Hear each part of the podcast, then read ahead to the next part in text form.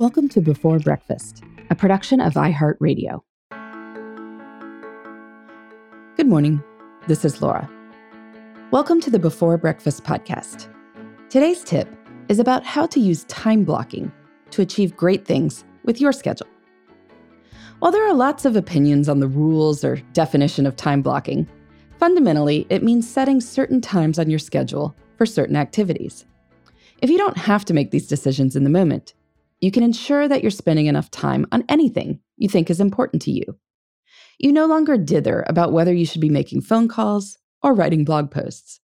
You no longer transition inefficiently between these two activities. Instead, you know what sort of work goes where. While this sounds regimented, it can actually be a great system for people with more spontaneous personalities. A business owner who decides to do marketing from 2 to 3:30 p.m. every afternoon can decide each afternoon what kind of marketing she most feels like doing. But by giving this time a label, she knows that she will devote time to marketing, and it won't get ignored in the bustle of daily life. In any case, people who time block well can handle quite complicated lives. On my blog recently, I profiled a woman named Catherine who'd managed the feat of working 30 to 35 hours a week while homeschooling five children and exercising every morning except Sunday. This was possible through the miracle of time blocking.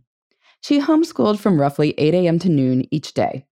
Then she worked from 12 to 6 while the kids were with a sitter or her husband.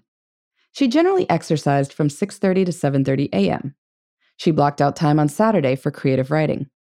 Some email happened elsewhere, but by sticking to this schedule, she was able to fit all kinds of things in her life. So as you think about your schedule, think about what tasks deserve a regular time.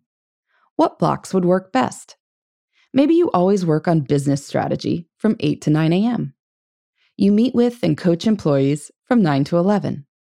You travel around to meet with clients and vendors from 11 to 3. You work on marketing from 3 to 4 and wrap up everything by 5. You can do this with your personal life too, as Catherine did with exercise.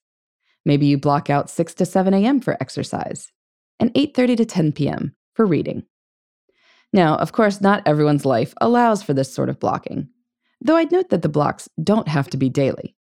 You could decide that Monday, Wednesday, and Friday are exercise mornings. Monday at work is the time for long term projects. And Thursdays are the mornings when you meet with potential new clients.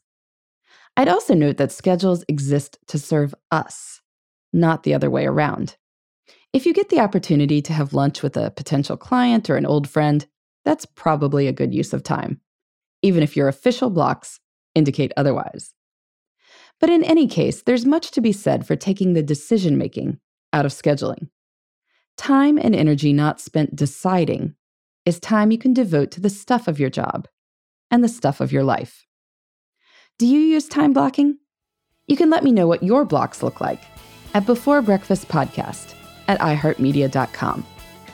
In the meantime, this is Laura. Thanks for listening, and here's to making the most of our time.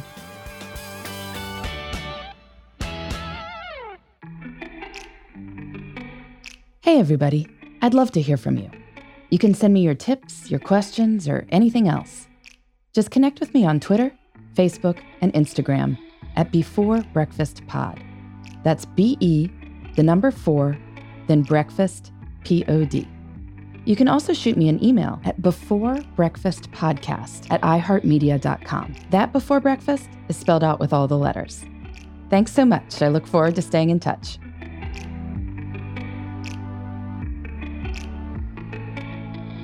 Before Breakfast is a production of iHeartRadio. For more podcasts from iHeartRadio, visit the iHeartRadio app, Apple Podcasts, or wherever you listen to your favorite shows.